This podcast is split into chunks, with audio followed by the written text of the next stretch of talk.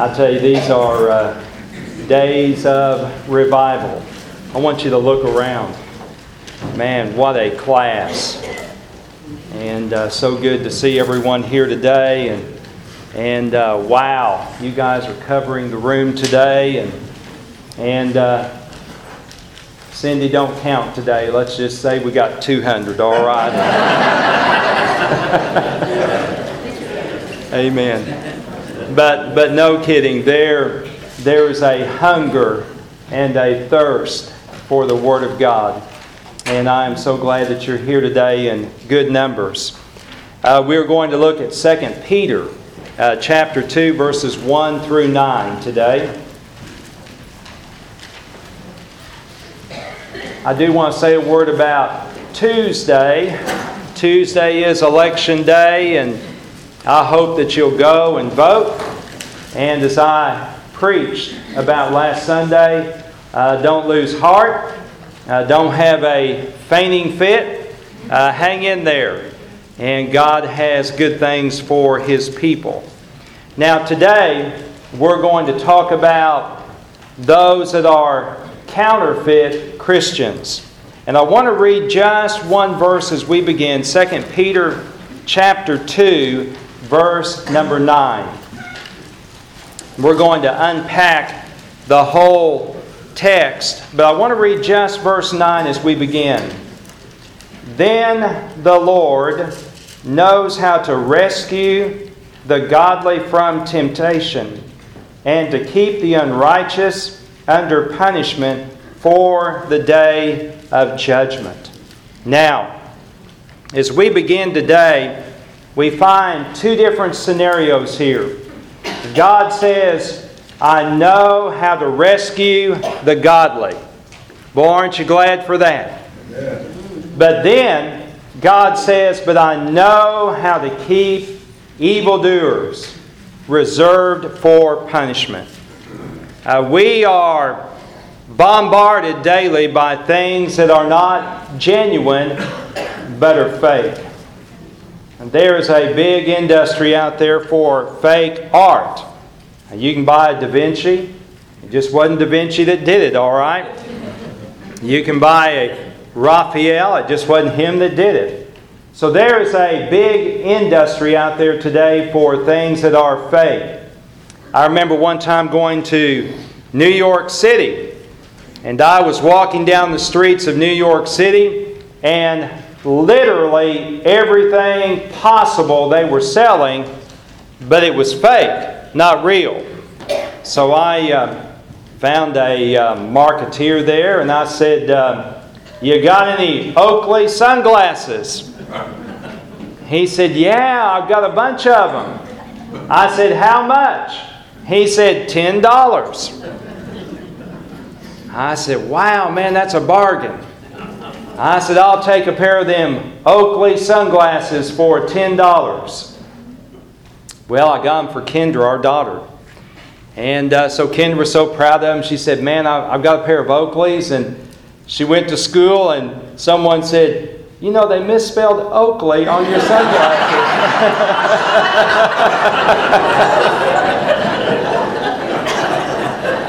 but, but we didn't have to worry about that too long because we were at the beach and I said, Kendra, I said, your Oakley is running down your face. Imitation. Things that are fake and phony. We live in a world of counterfeiting. What is true in the world sometimes is true in the kingdom of God. If you look in chapter 2, verse 1, chapter 2, verse 1 says, But false prophets also arose among the people, just as there will also be false teachers among you, who will secretly introduce destructive heresies, even denying the master who bought them, bringing swift destruction upon themselves. Now, Peter mentions two things there. He says, in the past, there were false prophets. He says today there are going to be false teachers. Now, as you look at the Word of God, you know in the Old Testament there were many false prophets. They were not prophets of God, they were prophets of Satan and prophets of Baal, but they were false prophets. Now, Peter said, I want to warn you. What happened in the past with the prophets will happen today with teachers. Peter warns of the possibility of there being corruption in the doctrine of the Word of God. Unapologetically. I am not apologizing for this. I am saved by grace. I am washed in the blood. It's all God. It's not me. It's all because of Calvary. Now, I also, unapologetically, I am Baptist. If I wanted to be something else, I'd go to a different church. I don't know why in the world someone comes to a Baptist church and they want doctrine that's not found in the Baptist church, but over there in some other church. Man, listen, if you want to be Baptist, be Baptist. If you don't, don't. God bless you. Find where you need to be. Unapologetic about that. I don't apologize for believers' baptism. I don't apologize for once saved, always saved. I don't apologize for the priesthood of the believer. I believe you ought to be what you are. I don't like fakes or phonies. Someone told me, they said, uh, they said, boy, when you preach, you preach just like you are. I said, yeah, I do. Preaching is proclamation through personality. If not, you're a fake and you're a phony.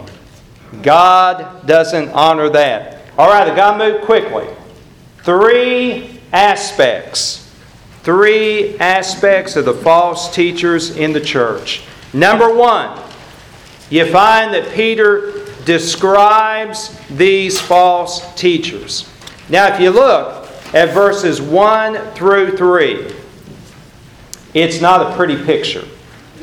In fact, in verses 2 and 3, it gets worse than it does in verse 1.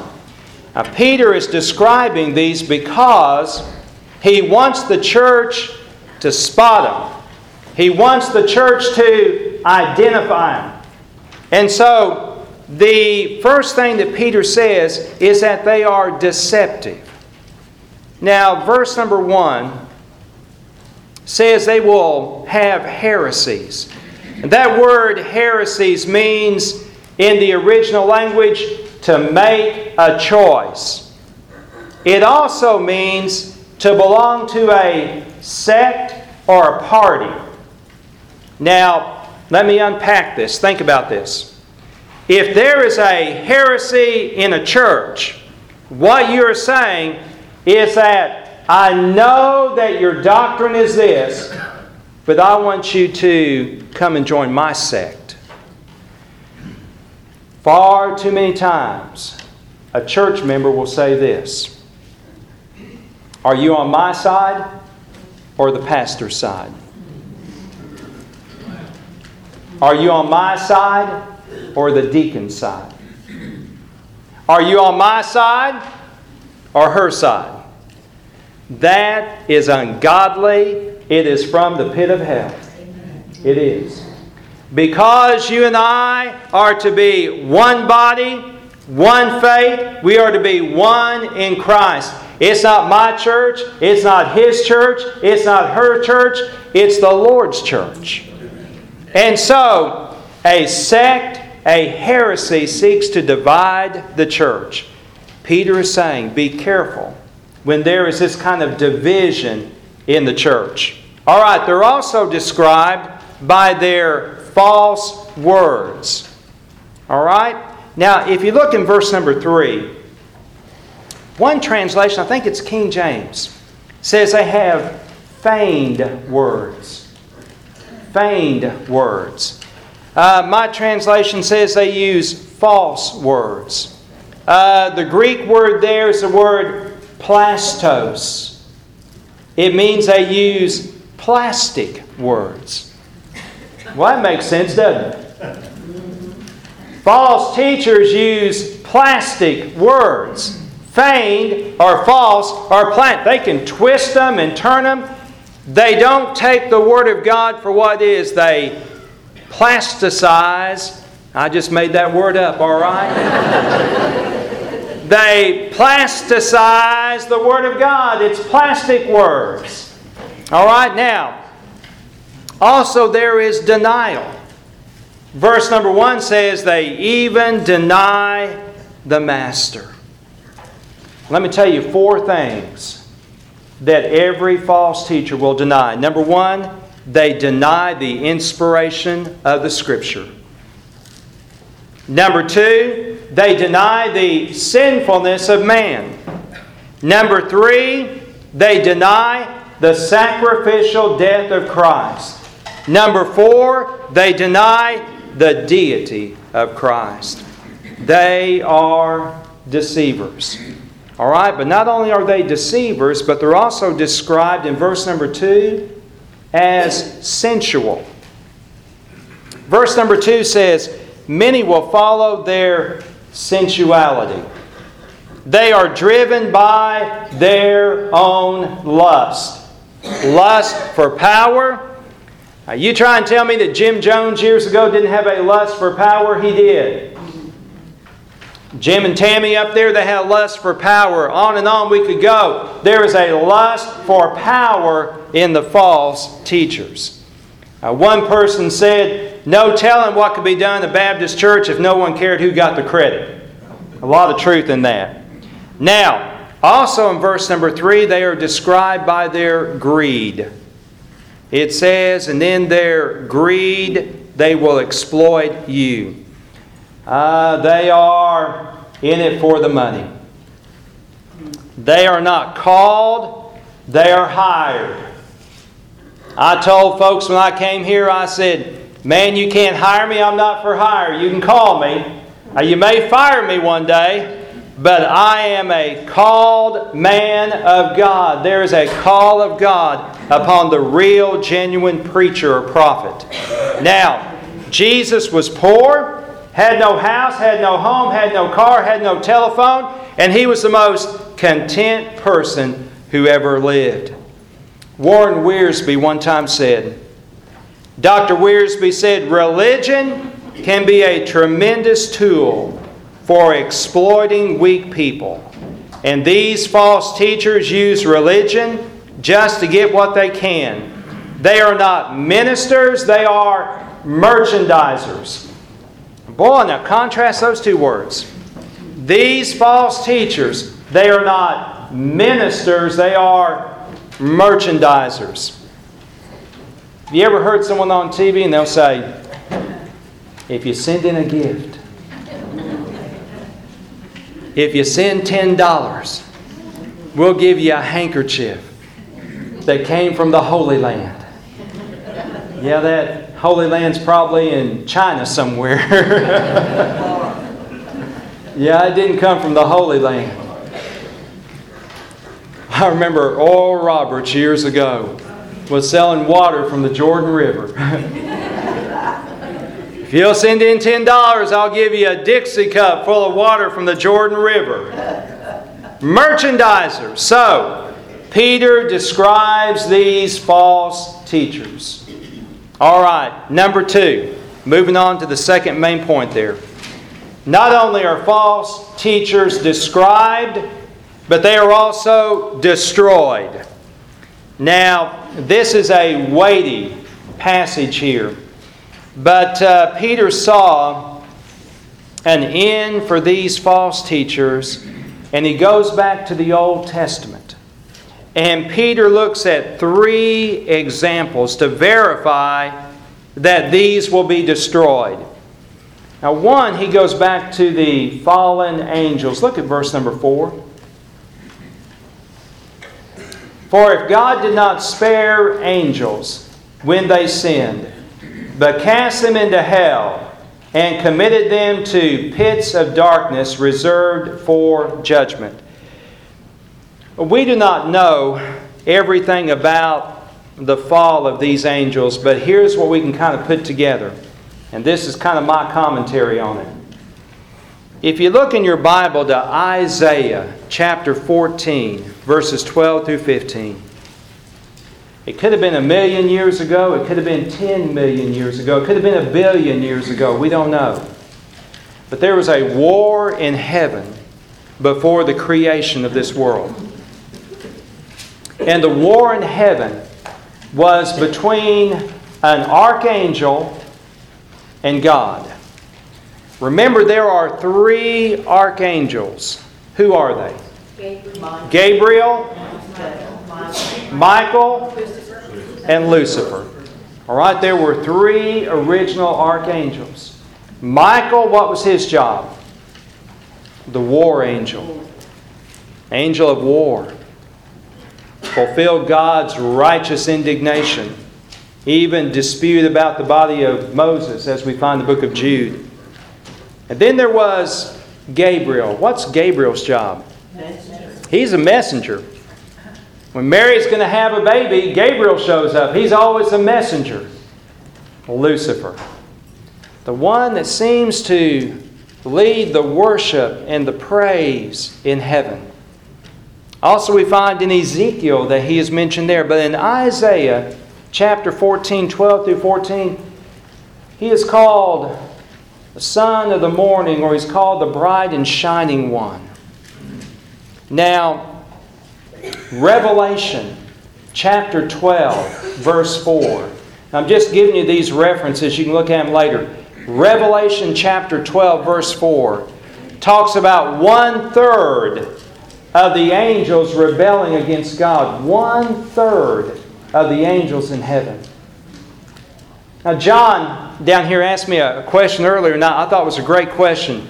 How is it that these angels in heaven, in the very presence of God, how in the world could they rebel against God and try to take over God's throne? Well, here's my opinion. Because worship is so powerful. Worship is so powerful.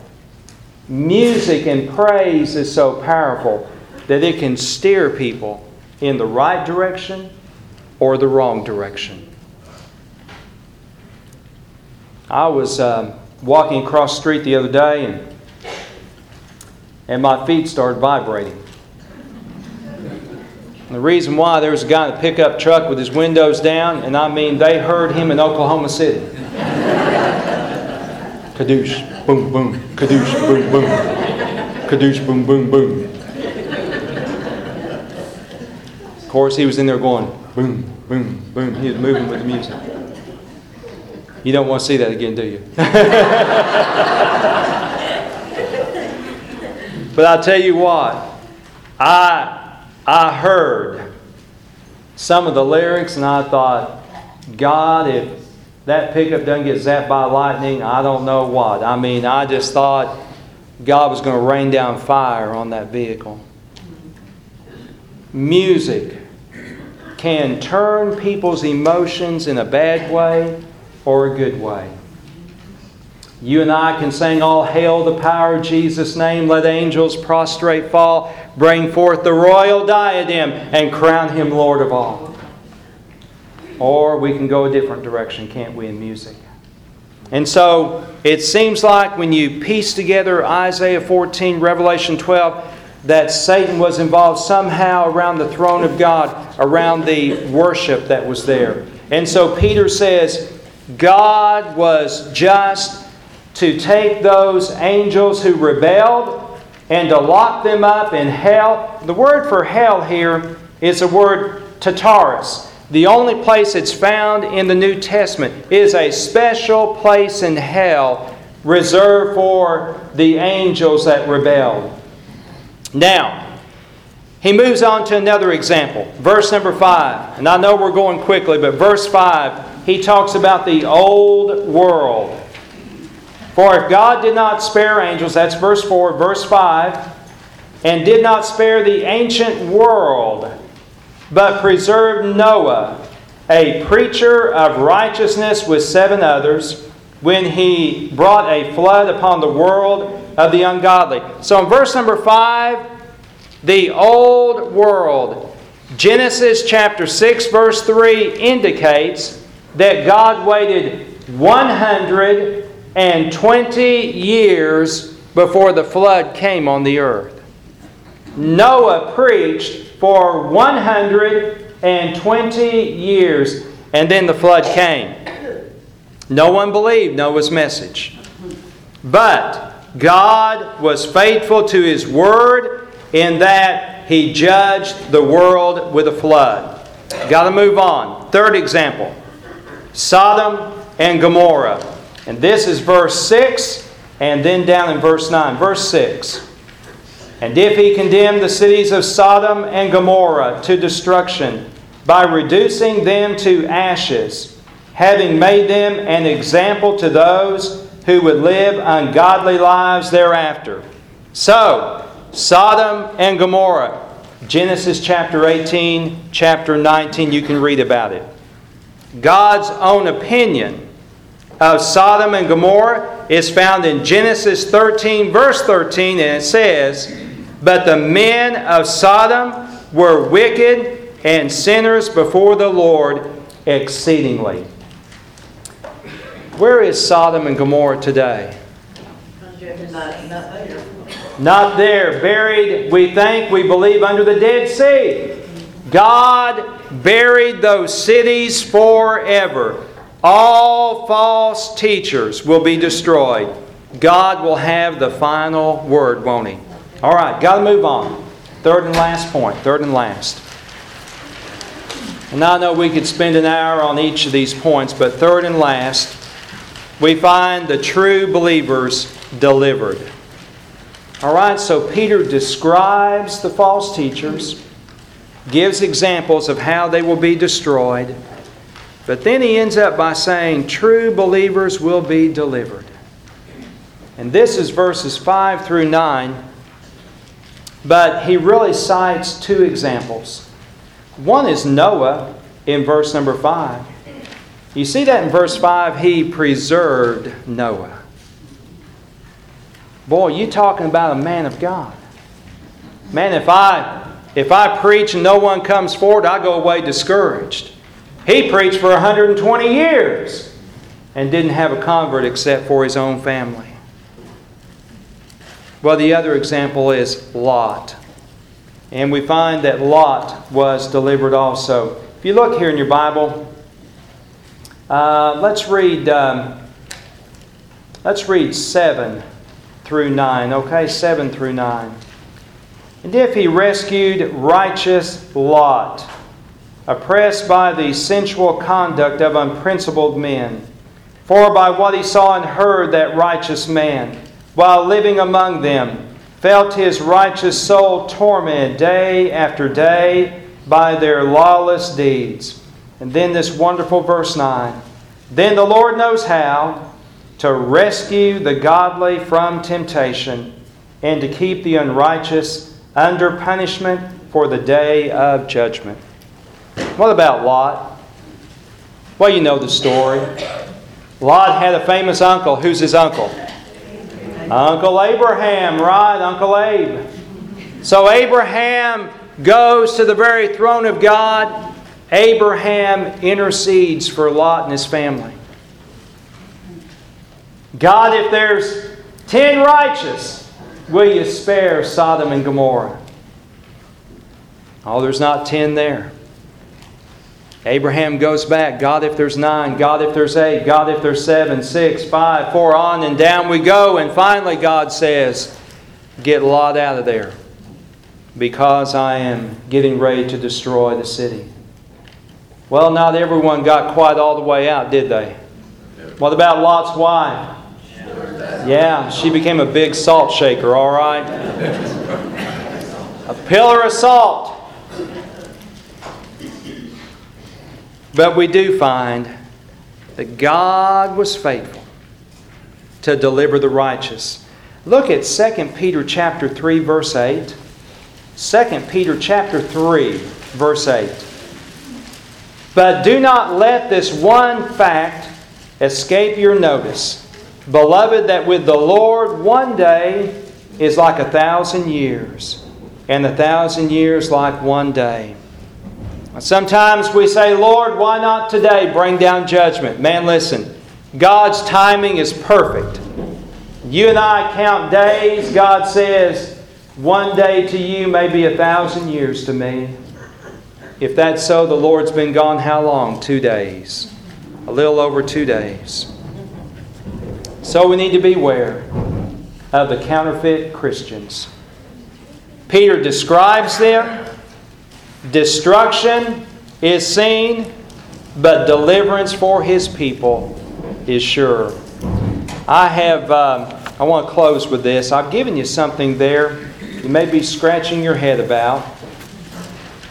And that's the grave of Ruth Graham. Right there on your notes.